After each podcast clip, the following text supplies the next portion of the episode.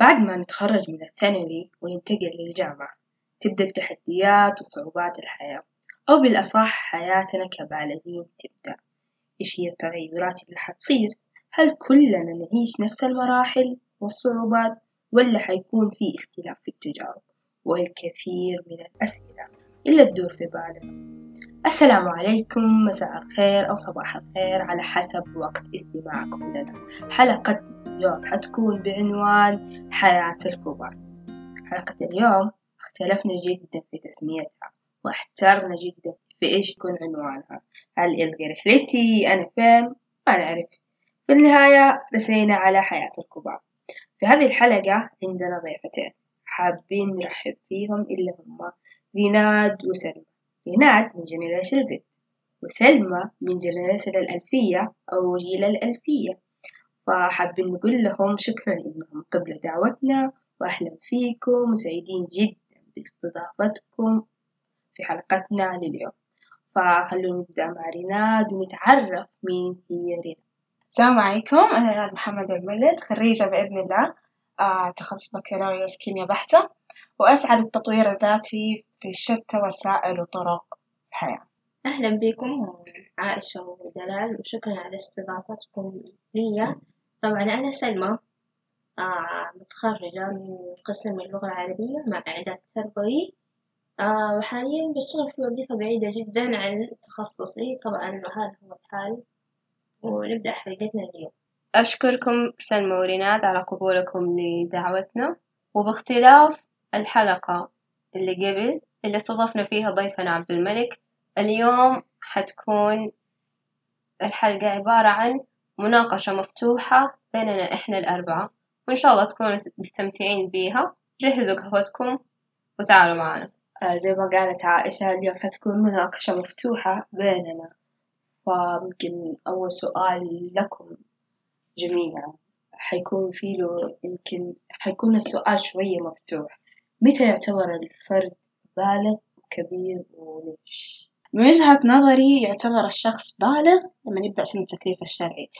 ونبدأ نعتبره واعي فاهم آه عاقل لما يوصل لمرحلة يتحكم فيها بحياته بشكل عالي. لدرجة عالية من الناحية العاطفية من الناحية الاجتماعية من الناحية النفسية من جميع النواحي بشكل عام. آه عنده وجهات نظر عنده طرق وأساليب يقدر يتعامل فيها مع جميع المصاعب اللي تمر عليه في حياته. وقتها يكون الشخص فاهم وواعي. بس يا رناد هذا الشيء يجرني لسؤال لك. أنت قلتي بالغ وواعي ويبدأ من سن التكليف الشرع نفسه. طب هل في فرق عندك في رؤية البلوغ والوعي؟ هل في فرق عندك؟ من وجهة نظري في فرق مرة كبير ما بينهم لأن البلوغ ما مو شرط أي شخص بالغ يعتبر واعي. لأنه لأنه البلوغ موجود عند كل البشر. كل البشر حيمروا بمرحلة البلوغ بس مو كل البشر حنعتبرهم واعيين.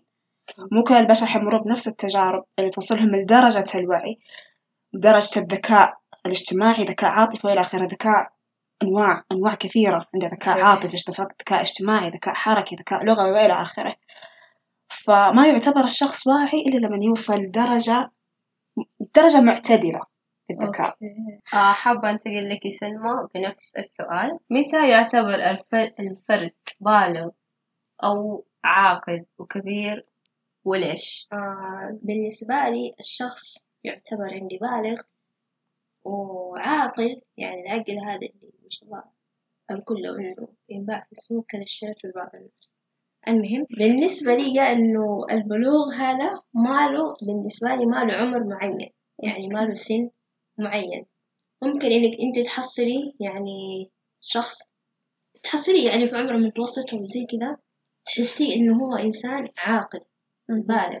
يعني شوفي الصحابة رضي الله عنهم يعني لما كانوا يخوضوا الحروب وزي كذا كانت أعمارهم صغيرة.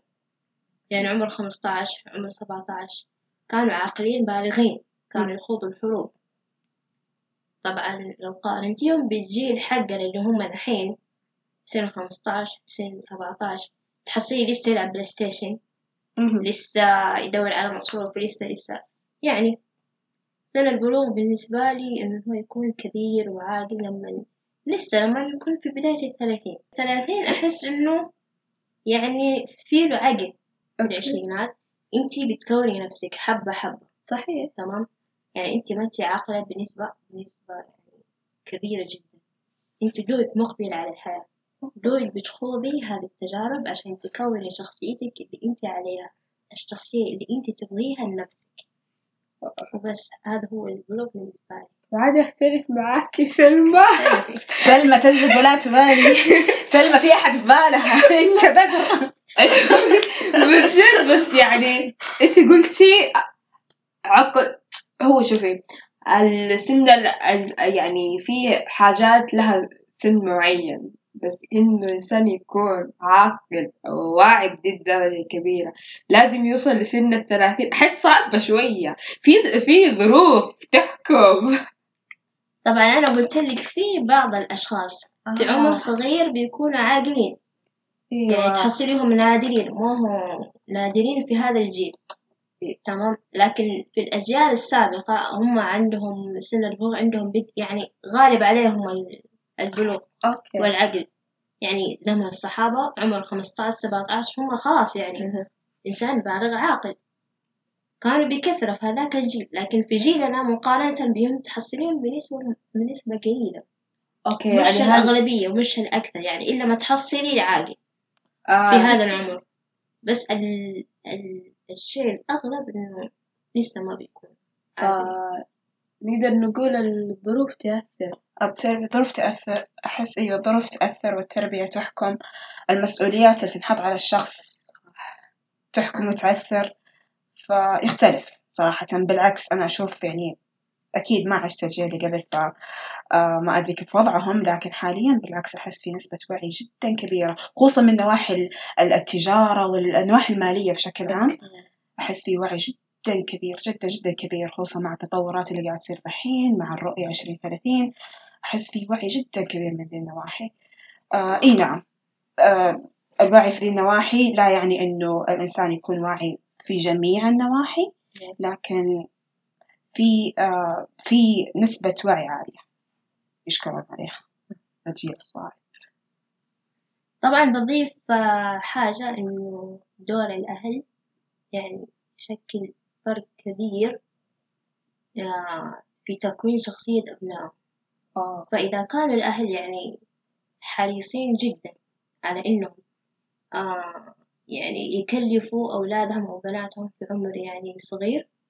ويعطوهم مسؤوليات. يعني ما يعاملوهم كأطفال وهم يعني في عمر متوسط الثانوي يعاملوهم كأطفال. لا يعني في هذا العمر خلاص يعني كلفيهم أعطيهم مسؤوليات علشان لما آه حتى لما يجي يختار تخصصه أو يختار المجال اللي بيشتغل فيه يعني ما يتخبط ما يحتار يكون عارف طريقه بالضبط. فبتوجيه الأهل هو أول شيء يكون تكون يعني التربية من البيت. آه يعني يعني البيت هو الموجه الأول اللي يوجه الشخص للطريق الصحيح أحب أشكركم جميعا على إجاباتكم. في إجابات صراحة أختلف معاها في إجابات أتفق معاها. طب آه، الاختلاف. عايشة الآن ساكتة. الاختلاف والاتفاق. آه، أتفق في ناحية إنه ممكن الشخص أيوة في بداية العشرينات هو بيكون في بداية ال... إنه يكون ناضج بداية إنه يكون نفسه. هذا ما يتعارض مع كونه إنسان عاقل واعي قاعد يحاول يطور من نفسه. وأتوقع إنه هذا واحد واحدة من الأسباب إنه في العشرينات الشخص يحس بالضياع أو الحيرة بالضبط. ما هو عارف إيش يسوي في حياته ما هو فاهم أشياء كثير. فحابة بس أطمنكم ترى هذا جزء من البلوغ أو مراحل البلوغ إنه الواحد يدخل حياة البالغين يدخل حياة الكبار يكون عنده مسؤوليات وأشياء ثانية يكون مسؤول عنها مسؤول عن نفسه بالفعل يعني أنا لما قلتي بداية العشرينات في تخبط حرفيا تخبط يعني حرفيا هو يوم يجي رقم عشرين ذا مصيبة أحس والله. تحسي طب يوم تطفي شمعتك العشرين إيش يصير بعدها حسيت إن البداية ما في شيء. ترى أوكي كلها عشرين سنة إيش بعدها؟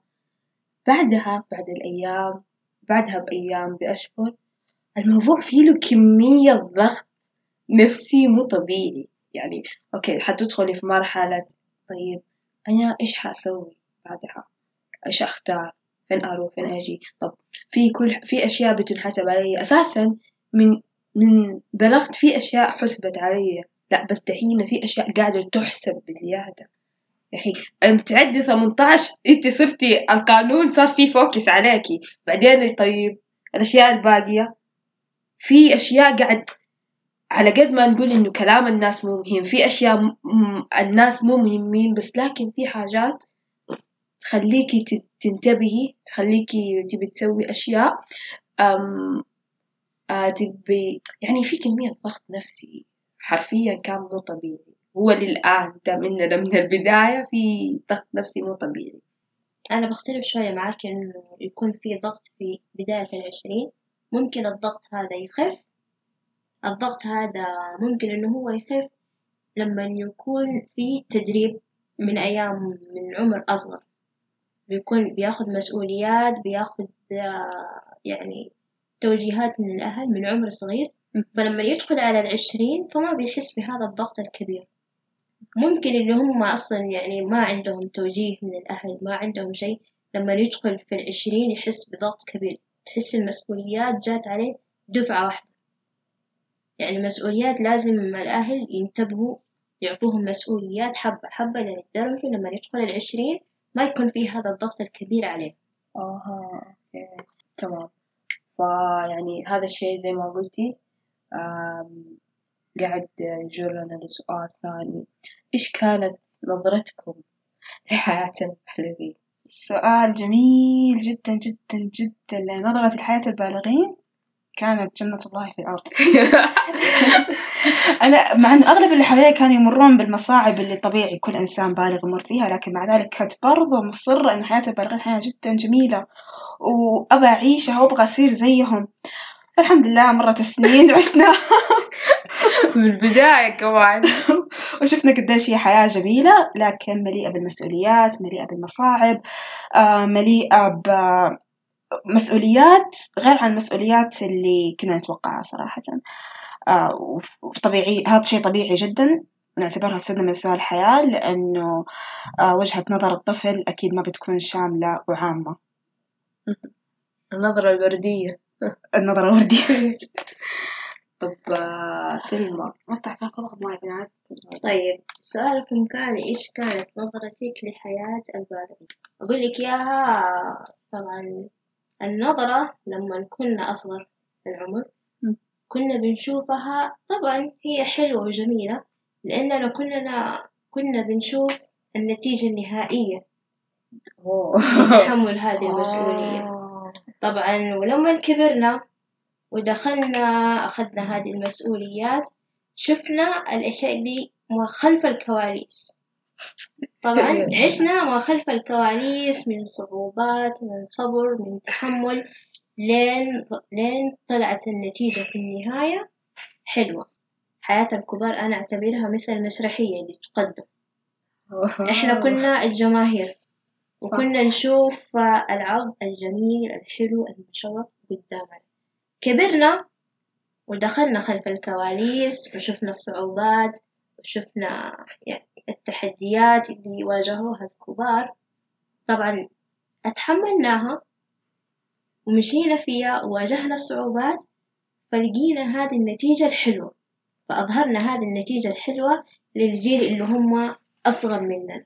آه يعني وبكذا إحنا تكون. الدائرة ما شاء الله تكون لحد قدام وقدام. الصغار بيشوف حياة الكبار حلوة لما يدخلوا فيها يخشوا في الكواليس يعرفوا إيش كانوا الكبار بيدخلوا علشان تكون النتيجة حلوة. أوكي. للأمانة حبيت تشبيهك إنه حياة البالغين بمسرحية والأطفال هم الجمهور وما بيشوفوا الكواليس. أم لكن في نفس الوقت وانتي بتتكلمي كنت قاعدة أفكر في إنه حياة البالغين أو بالأصح مو كل البالغين حياتهم حلوة. مو كل المسرحيات بتكون حلوة ونهايتها سعيدة. في مسرحيات آه مؤلمة. ما بتنتهي بسعادة. لا للجمهور ولا الممثلين اللي في المسرحية. فهذا الجزء كمان لازم آه، نتكلم عنه. إحنا ما بنتكلم بس عن الأشياء الحلوة والسعيدة الموجودة في الحياة وفي حياة البالغين. ما يعني مو كل شي في الحياة حلو وجميل. أكيد. هذا الشيء الطبيعي. ففي أشياء كثيرة يعني بتحصل أخرى. هذا بس اللي حبيت أقوله. والله من جد يعني تشبيه ولا أروع يعني حياة الكبار في المسرحية مدري فمن جد يعني النظرة كانت مختلفة.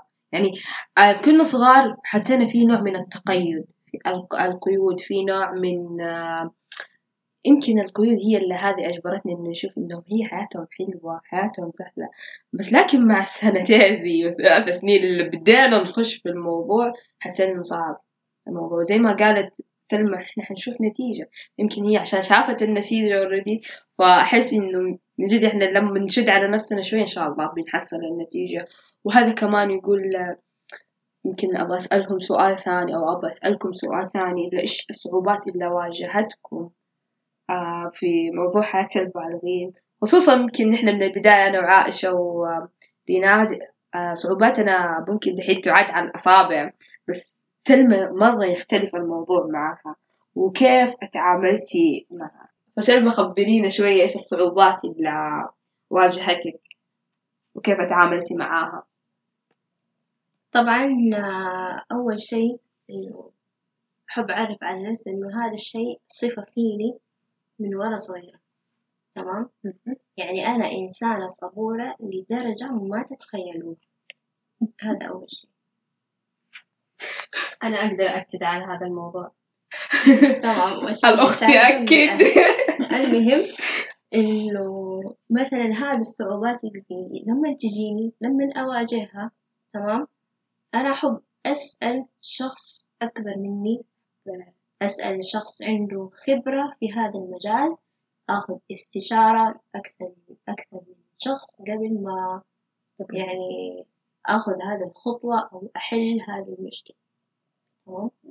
هذه هي الطريقة اللي كنت أعتمدها لأنه طبعا الكبار عندهم خبرة أكثر.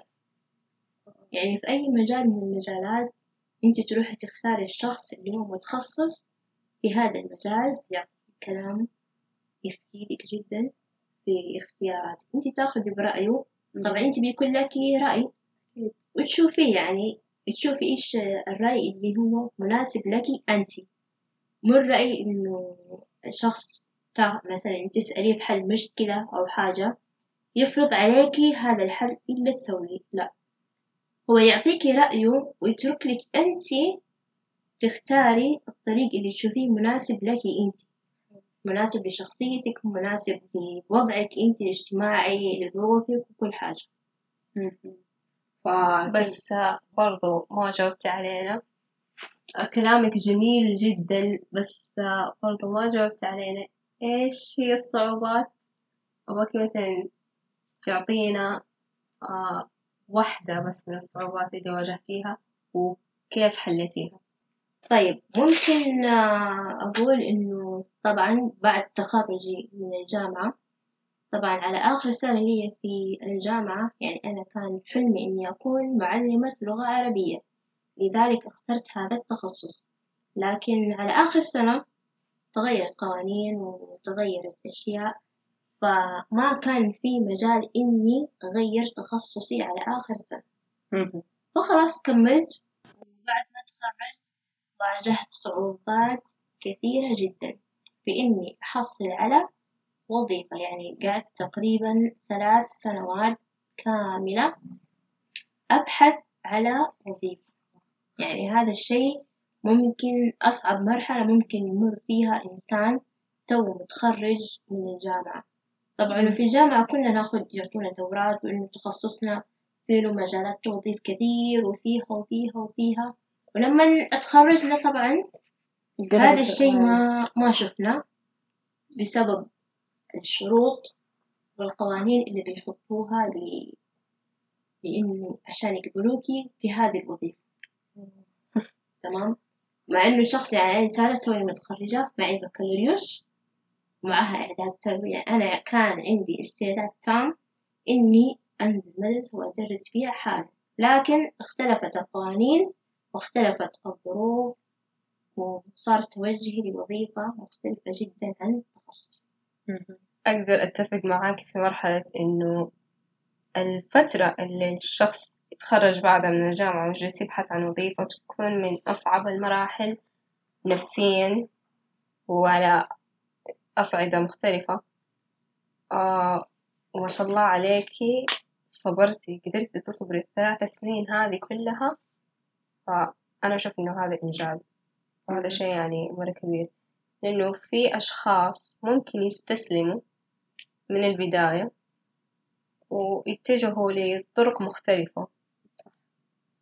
شفناه كثير. طب عاش أنت طب إيش الصعوبات اللي واجهتيها في حياة البالغين عادي افتي من عندي عاشة أكثر صعوبة. إدارة الوقت. يعني دلال أقدر أتفق معاكي إيه، شوفي دلال دلال أنت يعني مرة صاحبتي وتعرفيني وحافظتني. فا أيوة من أكثر الصعوبات اللي واجهتها مو في حياة البالغين من فترة طويلة جدا. أعتقد من يوم ما بديت أوعى وأنا عندي مشكلة في إدارة الوقت. طيب. فأتوقع هذه مهارة لازم أتعلمها سريعا لأنها مهمة جدا في تحتاج. جلسات coaching أحتاج جلسات عشان أتعلم كيف أدير وقتي. لأنه أحيانا تمر علي فترات من جد يعني أحس إني ما بأنجز فيها. الوقت قاعد يضيع ويروح مني ويفلت وأنا ما ماني قاعدة أسوي شيء ولا أني قاعدة أنجز ولا قاعدة أسوي حاجة. وفي نفس الوقت أنا ماني مرتاحة من كوني جالسة وما قاعدة أنجز. ما قاعدة أسوي الأشياء اللي المفروض أنا أسويها. لكن في نفس الوقت ماني قادرة أبدأ فيها. فأتوقع هذه هي الصعوبة. أك يعني أكثر شيء مو في إدارة الوقت في إني أبدأ في في المهام وأستمر فيها. صعبة من ناحية نفسية أكثر. ريناد أنتقل لك بنفس السؤال. آه بالنسبة لي أكثر الصعوبات اللي واجهتها أغلبها كانت صعوبات مالية خصوصا إني بدأت أصرف على نفسي من سن جدا صغير كان عمري 13 سنة وكان بمبلغ. بسيط. فما كنت عارفة كيف أتعامل آه مع ال- مع المبلغ اللي معايا خصوصا إنه كنت مراهق مراهقة. فكنت فعليا أبغى أشتري كل شيء وأشوف وأتمنى وأبغى أشتري. في نفس الوقت أنا عندي مبلغ جدا بسيط لازم أصرف على نفسي فيه من ناحية المواصلات من ناحية ملابسي من ناحية آه، مصروف المدرسة. من جميع هذه النواحي المبلغ كان جدا بسيط. فاللي سويته بعد ما قضيت سنتين ثلاثة وأنا على نفس هذا الحال آه، اشتريت مغلف صغير فيه له أظرف. فكنت أقسم هذا المبلغ وأنا دائما كنت أقول أقول كل ريال يعرف مكانه ما تجيني فلوس من هنا إلا تروح من هنا كل ريال يعرف دربه. فاللي سويته إني فعليا خليت كل ريال يعرف دربه فكنت أقسم ال- الفلوس المواصلات أحط لها فلوسها على جنب آه، أشياء العناية الشخصية أحطها على جنب الملابس أحط فلوسها على جنب. آه، وبهذا ال- على هذا ال- المنوال قدرت إنه يجي نهاية الشهر وما أضطر إني أتسلف آه، فهذه أكثر صعوبة تواجهني إلى هذا اللي هي ترتيب المال والصعوبات المالية بشكل عام إنه شيء قال ولم يقل شيئا. آه، والحمد لله على كل حال. فيمكن أنا أتفق معاك هنا في هذه النقطة ريناد من جد الصعوبات المالية يمكن أكثر حاجة تواجهنا في بداية حياة البالغين بس يمكن أنا مختلف آه، أختلف فيها كشخص بحكم إني شخص آه، متعدد المواهب حرفيا متعددة المواهب. فكان أكثر صعوبة عندي في آه، في حياة البالغين إنه أبدأ أرتب هذه المواهب عشان أستغلهم كلهم وأستغل نفسي بأفضل طريقة بحيث إنه ما في حاجة تطغى على حاجة ثانية. فكان هذا بالنسبة لي آه شيء صعب جدا إني أدير المواهب اللي عندي بحيث تطلع متكاملة بحيث إنه ما أطفش من حاجة حياتي تكون مرتبة أكثر. فعموما إدارة الوقت عندي ممتازة الإدارة المالية عندي ممتازة فكان بالنسبة لي يمكن إدارة المواهب بس فأي شخص متعدد المواهب أنا جدا أفهم هذا الموضوع لأنه حتنتقل من خطوة لخطوة من موهبة لموهبة وهذا حيزيدك مسؤوليات. ونقول من هذه النقطة إيش المسؤوليات اللي زادت عليكم؟ مسؤوليات. طب إحنا إحنا الحمد لله يعني من رب راحمنا إنه مو عايشين زي حياة الغرب يعني فبعضهم يبدأوا يصرفوا سكن ملابس شرب على نفسهم مية بالمية لكن إحنا ربي راحمنا من ال... ال... شو اسمه السكن وال... يعني في أشياء كذا آه ما هي واجب علينا نسويها كأشخاص إلا إذا إحنا بغينا فإيش المسؤوليات اللي زادت عليكم؟ طبعا إيش المسؤوليات اللي زادت عليك؟ خلينا نقسم الأشخاص لعدة فئات تمام؟ نحط يعني نحطها في ثلاث طبقات نقول نقول يعني الطبقة المخملية تمام؟ والطبقة الوسطى والطبقة الفقيرة تمام؟ هادو يعني الثلاث الطبقات تختلف مسؤولياتها اختلاف يعني جذري أول شيء. طبعا نقول الطبقة المخملية ما عندها يعني يعني شخص ممكن هو ما يصرف على بيت تمام؟ هذا يعني شخص ما آه ما يشتغل ما يشتغل يحط فلوسه في البيت ما ما يساعد في مصاريف البيت ومن هذا الكلام. طبعا آه بيكون يعني هذا الشخص بالعكس هذا الشخص يعني يصرف عليه. يعني يقدر ياخد مثلا إذا كان هو شخص ذكي ممكن هو يستفيد من هذه النقطة عنده القوة المالية. يعني مثلا يقدر يفتح مشاريع يفتح يفتح له بزنس خاص بما إنه عنده يعني هو من الطبقة المخملية وهو قادر على هذا الشيء. يعني هو الشخص هذا عنده القوة المالية. بس إذا كان ذكي طبعا إنسان فاهم واعي يستغل هذا الشيء لصالحه. تمام؟ أما إذا كان من نوع الشخص الثاني اللي هو يعني شخص اتكالي شخص آه، همه إنه هو بس يأخذ ويصرف إنه هو غني وإنه ما يحتاج للشغل وما يحتاج للوظيفة فهذا الشخص أنا عزائي له وبس. طبعا أنا إذا كنت بأفهم آه، التقسيمة حقتك هي التقسيمة للأشخاص نفسهم ولا فئات المجتمع؟ طبعا هي فئات المجتمع. فئات المجتمع هي هم نفسهم الأشخاص. أوكي يعني تمام؟ لا في بالي يوم قلتي مخملية وسطى. ترى عادي إحنا يعني تجي في العائلة في البيت الواحد في طبقة مخملية وفي طبقة وسطى وفقيرة. الفقير هو اللي يقدح على البيت كامل. عرفتي؟ فأنا كذا جاء في بالي. لا أنا اللي اللي في رأيي إنه هو العائلة بشكل عام. إنه هما الأب والأم. هم أشخاص يعني يعني مثلا تجار وعندهم بزنس وعندهم كل شيء يعني موفرين لعيالهم وسائل الراحة من ناحية الناحية المادية. تمام؟ هذه فئة. تمام؟ نجي للفئة المتوسطة اللي هي عادي يجيك يجيك الأب موظف. تمام؟ وطبعا لما الولد يكبر تمام؟ ويصير عنده وظيفة يصير عنده حاجة يكون عنده ماله الخاص فهذا الشخص فهو مخير. يعني هو يكون آه إذا حاب إنه هو يساعد أهله ناحية المصاريف وكذا ممكن. أو إنه يستغني عن هذا الشيء ويمسك قرشه تمام؟ يمسك فلوسه لحد فترة معينة وبعد كده يقدر يبدأ في business صغير. ويبدأ يعني هذول الأشخاص هم اللي يبدأوا من الصفر. يبدأوا في business وبعد كده ممكن ما تدري احتمال قدام إنه هو يصير من الطبقة المخملية في يوم من الأيام. يعني استنتج إنه اختلاف المسؤوليات يختلف على حسب الطبقات الاجتماعية. طبعا هذا الشيء يختلف.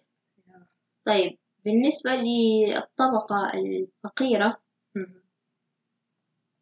المسؤوليات عليها بتكون كبيرة جدا. يعني فوق ما تتخيلي. أول شيء إن هم بيوفروا أساسيات الحياة. هذا أهم شيء عندهم. الأكل الشرب الملبس السكن يعني هذا شيء أهم. بالنسبة لهم هذا أهم شيء إنهم يوفروا ل... يعني لأطفالهم لخلفتهم. المهم. لكن بنقول للأشخاص اللي يتولدوا في عائلات فقيرة يقدروا ينموا يعني يركزوا أكثر على تنمية مواهبهم. شخص يكون موهوب في مهنة معينة حرفة معينة من عمر صغير يبدأ يتدرب عليها لحد ما يصير متقن ليها.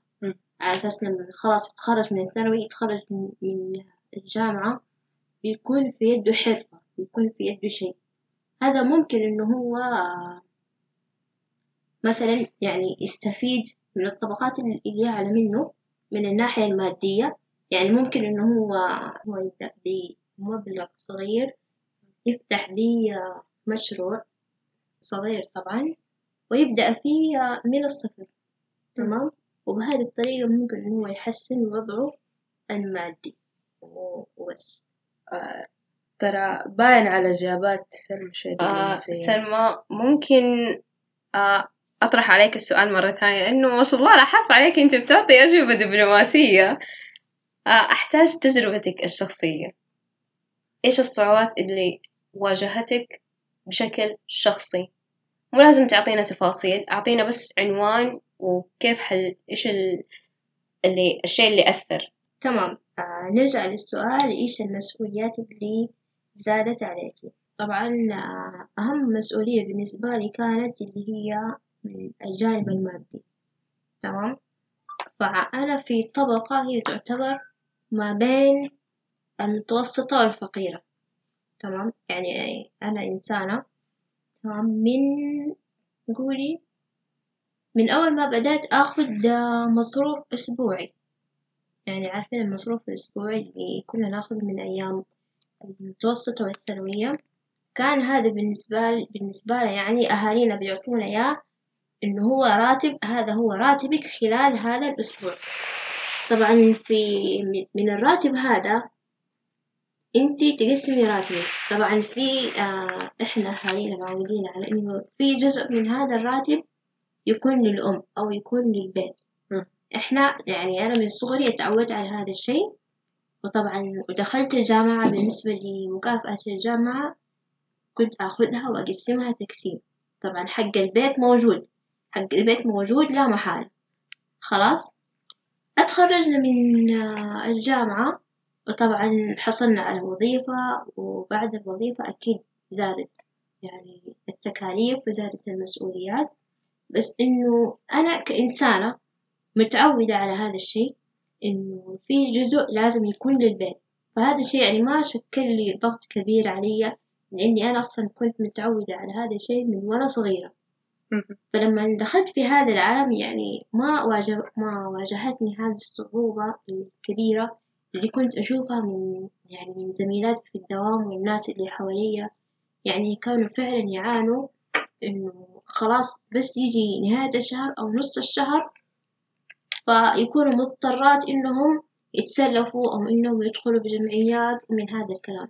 لكن بالنسبة لي أنا كنت حريصة جدا على إني أكون مقسمة راتبي على أساس إنه يكون ل- لنهاية الشهر حتى لآخر يوم لحد بداية الشهر الجاي في احتمالية تأخير رواتب أو حاجة فبيكون عندي مبلغ للطوارئ. وبس وبهذه الطريقة يعني أنا ما حسيت بضغط كبير عليا وهذا بفضل الأهل طبعا اللي عودنا على هذا الشيء من وإحنا صغار. أشكرك جدا على إجابتك. نقول بعد الصعوبات والأشياء اللي تواجهنا في الحياة. أكيد في أشياء. وإحنا أطفال. اشتقنا لها أكيد. ف إيش الأشياء اللي اشتقتوا لها وإنتم أطفال؟ أكثر حاجة. وحشتكم. آه، جوابي بكل اختصار هو الأوبزيت والعكس تماما لعنوان الحلقة. إنه ما في مسؤوليات. أكثر شيء اشتقت له في حياة الصغر إنه ما في مسؤوليات آه وإني أقعد أتمنى حياة الكبار.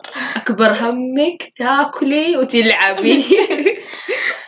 طبعا آه، كان سؤالكم في حاجة أشتقت لها لما آه، كنت في الصغر. تمام. بالنسبة لطفولتي أنا جدا فخورة بها مقارنة بطفولة هذا الجيل. لأني آه. فعلا عشت طفولة حقيقية. يعني بكل ما تعنيه هذه الكلمة. يعني ما في مسؤوليات كنا يعني كنا عايشين بروتين معين. طبعا أكثر حاجة أشتقت لها مثل ما قالت ريان إنه هي حياة خالية من المسؤوليات. حتى وإن كان فيها مسؤوليات فبتكون مسؤوليات طفولية يعني. متى متى أشتري حلاوتي؟ متى يعطوني مصروفي؟ متى أروح متى أجي متى ألعب متى ها يعني هذه مسؤوليات يعني أشياء جدا طفولية يعني. هذا الشيء اللي هو أكثر شيء أنا أشتقت له إني أرجع أعيش هذه الطفولة من أول وجديد. آه. مسؤولية ذا تفضل لا دلال أنت تفضلي قبلي. لا جات يعني حبيبتي تفضل آه فنقول يا صح فأغلبنا كانت المسؤوليات حقتهم جدا تافهة ممكن بس المذاكرة اللعب يمكن هذه هي أكثر المسؤوليات ال- أو الأشياء اللي اشتقنا لها. يعني المسؤوليات اللي إحنا كنا متحملينها. فأنا أقدر أقول أكثر حاجة اشتقت لها وأنا طفلة ممكن. هو يا جماعة يمكن لعب الشارع. والله أحس لعب الشارع. أكثر شيء بس يعني يوحشني. لأني صح أنا مو في ذاك العمر الكبير ولا من ذاك الجيل الكبير بس في النهاية أنا وصلت يعني ها على تكة لعبة الشارع فهذا يمكن أكثر شيء أشتقت له. عائشة وش أكثر حاجة اشتقتي لها وأنت طفلة؟ أتوقع إنه إجابتي حتكون متشابهة لإجاباتكم فراح أوفر الوقت وأنتقل للسؤال اللي بعده.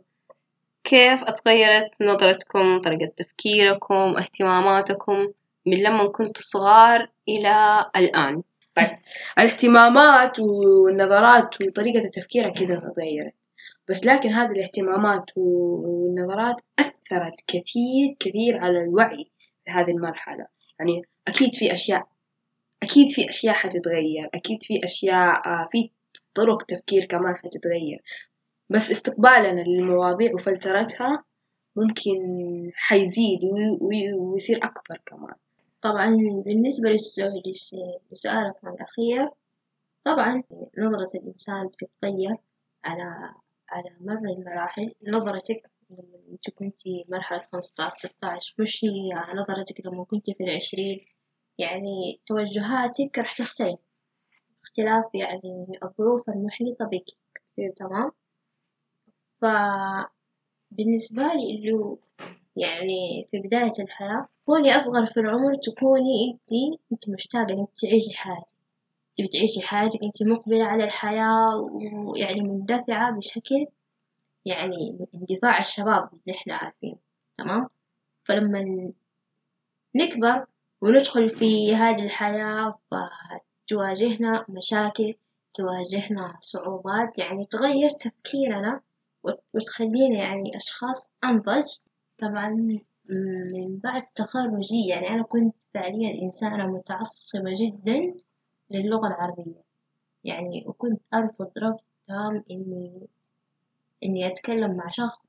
يعني إحنا بنتكلم عربي يعني فجأة يدخل إنجليزي فجأة عربي فجأة إنجليزي.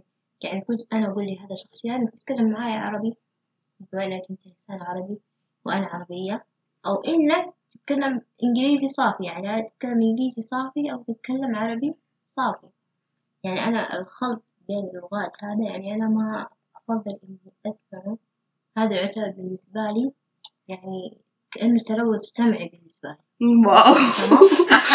كنا سبحنا واحد. اثنين ثلاثة آه ما أني عارفة كيف أقول لك لكن أغلب جيل زد طريقة كلامهم كذا. آه ترى هذا الشيء بيصير بطريقة لا إرادية. لا إرادية. يعني أنا أوكي من النوع اللي مهما حاولت أتكلم عربي صافي ما أقدر. لازم كلمة إنجليزية تدخل. مو على عشان حركة أشوف اللي آه شوفوا أنا أعرف أتكلم إنجليزي و... لا. هذه طبيعتي. هذا اللي أنا متعودة عليه. طيب بالنسبة لي إنه الشخص يعني بإمكانه إنه هو يتدرب ويتعود على إنه يتكلم عربي تمام؟ بما إنه الشخص اللي قدامك عربي بالنسبة للغات الثانية يعني أنا آه يعني أنا أعرف أتكلم إنجليزي مع إنه تخصصي عربي. أعرف أتكلم إنجليزي وأقدر أعطيكي آه كم جملة في اللغة الكورية وفي اللغة اليابانية.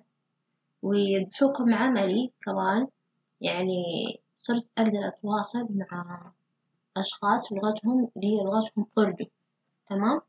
فهذا الشيء إنه أنا لما أتكلم مع الأشخاص بلغتهم يعني أنا ما بدخل لغات ثانية غير اللغة اللي هم بيتكلموا بيها. إذا كان الشخص اللي بيتكلم بلغة أتكلم بلغته بشكل كامل تمام؟ لكن الخلط هذا أنا جدا لا أفضله يعني وبالنسبة لي أنا يعني بعد ما تخرجت الفترة اللي قعدت فيها اللي هي الفترة اللي كنت أدور فيها على وظائف وزي كذا. يعني قاعد أتعلم في هذه اللغات وقاعد أكتب فيها تعلمت الحروف حقتها صرت أعرف حروفها أعرف أرقامها. وبهذه الطريقة يعني أنا عبيت الفراغ اللي كنت أنا قاعدة فيه. يعني لولا إني فكرت في نفسي وأتعلمت حاجة خلال فترة العطلة اللي كنت قاعدة فيها في البيت كان الحين أنا إنسانة يعني مستسلمة جدا. لكن الإنسان لما يكون عنده وقت فراغ يستغله. طبعا يطور من نفسه لحد ما يحصل يعني الوظيفة اللي تجي. يعني سواء كانت هذه الوظيفة في تخصصه أو في غير تخصصه إنه هو يبدأ فيها حتى لو ما كانت في مجال تخصصي أنا. يعني أبدأ فيها يعني آخذ خبرات. وبالنسبة لي برضو خلال يعني أنا خلال لما اتوظفت وأنا في خلال وظيفتي. يعني بآخذ دورات يعني بطور من نفسي. يعني يعني ما إني أخذت وظيفة وقعدت لأ. طبعا خلال وظيفتي برضو بآخذ دورات وزي كذا أكثرها بتكون أونلاين تمام؟ وبهذا الطريقة يعني يكون الإنسان يكون هو شغال في وظيفته بيطور من نفسه في نفس الوقت. حلو يا يا سلمى إنه في ذيك الفترة تغيرت طريقة تفكيرك ونظراتك واهتماماتك. أعتقد لك يا ريناد آه، بنفس السؤال. كيف تغيرت اهتماماتك نظرتك ويعني تفكيرك؟ بالنسبة لي تغيرت اهتماماتي تغير كبير على مدار السنين. في عندي اهتمامات وهوايات زاد تعلق فيها في عندي هوايات جديدة قاعدة أتعلمها وفي عندي هوايات اندثرت تماما. آه من ضمن الهوايات اللي زاد تعلقي فيها مثل الرسم مثل ال- القراءة الهوايات اللي قاعدة أتعلمها جديد مثل هوايات النحت آه الهوايات اللي اندثرت تماما هي العزف. آه كنت زعلانة على الهواية دي. كنت زمان أحب أعزف على البيانو على ال recorder على الجيتار على الكمان ومع الأسف خلال السنوات الثلاثة الأخيرة ما لعبت ولا على أي آلة. آه فهذا كله على هذا كله تغير بسبب زيادة المسؤوليات وتغير المسؤوليات على مدار الزمن تغير طبيعي. فأنا في هذه الحالة أقترح على ال- الشخص اللي يسويه إذا كان حاب إنه يكمل في هذه الهواية وحاب ينميها ويطور لها وتكون لها أبعاد ممكن أبعاد تجارية حتى حاول بين كل فترة وفترة أو حاول بين كل فترة وفترة إنكم تجربون جزء بسيط منها. مثلا هواية الرسم ممكن نرجع بشيء بسيط برسمة بسيطة بطريقة بسيطة عشان الهواية أول شيء عشان ما يندثر الم... ال- عشان ما تندثر هذه الهواية غير كذا آه الممارسة. الممارسة كمان تزيد ما تطور وتحافظ عليه. اختلاف الاهتمامات على مدار السنين يأثر. فعائشة. هل في اهتمام كان عندك آه، تفكير نظرات للأمور أتغيرت؟ أول حاجة من اهتماماتي ما أظن إنه اهتماماتي اختلفت كثير. آه، أفتكر من من أنا صغيرة يوم بديت أوعى الدنيا كنت أحب أغني. كنت ألخبط كلمات على بعض وأغنيها بلحن مخربط. أعتقد هذه من أفضل الأشياء اللي سويتها واستمريت عليها إلى الآن يعني. آه بدأت بكتابة بعض الأغاني وأعتقد إنه هذا تطور لهواية الغناء. هذه واحدة من الأشياء اللي أنا مهتمة بيها. آه مؤخرا آه تقريبا من سنتين بدأت أهتم لحل مكعبات روبكس بأشكالها المختلفة. أعتقد إنه هذه هواية جدا أسرتني. أعتقد لو إني متعرفة عليها من بدري أكثر بيكون الموضوع ممتع أكثر وحماسي أكثر بالإضافة إني أحب أركب الليجوز. ممكن تفكروا تقولوا إيش الهوايات الطفولية هذه؟ بس أنا من النوع اللي أحب أحل الأشياء الصعبة أحب أحل الألغاز والأشياء اللي زي كذا. هذه من ناحية اهتماماتي. هل نظرات نظرتي اتغيرت؟ اتغيرت. ما حنقول بشكل مختلف كامل وبشكل جذري لكنها قاعدة تتطور آه ما حقول للأفضل أو للأسوأ لأنها في مرحلة تقلب. ممكن آرائي أو نظراتي تختلف بين مثلا فترة والثانية وهذا الشيء اللي أعتقد إنه مستمر إلى الآن طبيعي. وما أعتقد إنه حيستقر آه قريبا. لكن تفكيري أظن إنه من الأشياء اللي قاعدة تتطور للأفضل. وهذا بس اللي أقدر أقوله ما حأدخل في تفاصيل أكثر. من جد التغيير تغيير الاهتمامات النظرات التفكير كله جالس يفرق معانا. وكل يوم قاعدين نلبس نظارات جديدة في الحياة عشان توضح لنا الرؤية أكثر. يمكن الرؤية كل يوم جالسة تتغير وكل يوم اتجاه المسار بيتغير. لكن أكيد نحن نعرف إنه الوجهة واحدة هي تزكية أنفسنا والوصول للأفضل. ف من نقول من رحلة دخولنا لحياة الكبار هذه كأشخاص إيش ممكن الأشياء أو النصائح اللي نقدمها للأشخاص اللي في بداية الرحلة؟ بداية الرحلة زي أنا وريناد وعائشة اللي نقدر تقدروا تقولوها. وطبعا سلمى اللي نقول في منتصف الرحلة فأنا أكثر مبدئيا حأبدأ بسلمى لأنه يمكن هي أكثر شخص في منتصف الرحلة يعني.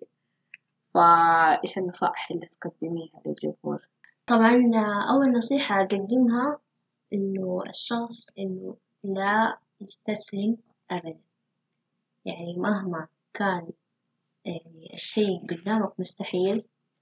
أنت خليك مصر وخليك مستمر سواء كان عندك آه، عندك بزنس لازم تصبر عليه لازم تستمر آه، ممكن شهر تخسر شهر تنجح. وثاني شيء اللي هو إنك تتوكل على الله تمام؟ يعني وتحط رجلك في أول خطوة. يعني أنت تتوكل على الله وتأخذ بالأسباب واحدة واحدة لين توصل لهدفك طبعا في رحلتك هذه اللي هي رحلة الوصول لازم تتحلى بالصبر. الصبر ثم الصبر ثم الصبر. يعني هذا الشيء اللي يخليك شخص آه، ناضج أكثر هو إنك تتحمل الصعوبات وتتحمل المشاكل. وإذا واجهتك مشكلة أو حاجة ممكن إنك تستشير أشخاص عندهم خبرة أكثر في هذا المجال و- يعني تستشير أشخاص أنت تثق فيهم أشخاص يكونوا يعني يكونوا أصدقاء لك ما ما يكونوا أعداء لك تمام؟ و- وبس وهذه الرحلة كلها يعني يبغى لها صبر يعني تتوكل على الله وتأخذ بالأسباب عندك يا ريناد إيش النصائح اللي حابة تقوليها لجمهورنا اللي في بداية رحلة حياة الكبار؟ نصيحتي الأبدية دائما وأبدا أول شي خلوا ثقتكم في الله كبيرة ومهما يحصل معاكم تأكدوا إنه ربي اختار لكم الخير. لا ننسى عن قول عمر رضي الله عنه لو عرضت الأقدار على الإنسان لاختار القدر الذي اختاره الله له. فالله ما يختار لنا إلا خير فلازم نكون راضين رضا تام واثقين ثقة تامة إنه الله راح يعوضنا. غير كذا جربوا تجارب جديدة في الحياة. أبحثوا عن هوايات جديدة عن مصادر آه، متعة جديدة. آه، خليكم دائما يكون عندكم حب الاستطلاع واعرفوا وثقوا ثقة تامة إن الهوايات والإبداع ما يطلع إلا من حب الاستطلاع. وبالتوفيق للجميع. طبعا إحنا كذا وصلنا لنهاية حلقتنا. شكرا ريناد شكرا سلمى على النصائح الحلوة على الحلقة الأكثر من رائعة. فيعني كذا نقول لا تنسوا ال like وال share. واكتبوا لنا كومنتات حلوة زيكم. وبكذا نكون وصلنا لنهاية حلقتنا. قلنا نصف الكلام والنصف الثاني عندكم. شاكرين استماعكم لنا. لا تنسوا تتابعونا على مواقع التواصل الاجتماعي. الروابط كلها في صندوق وصف الحلقة. كنا معكم عائشة ودلال. استودعناكم الله.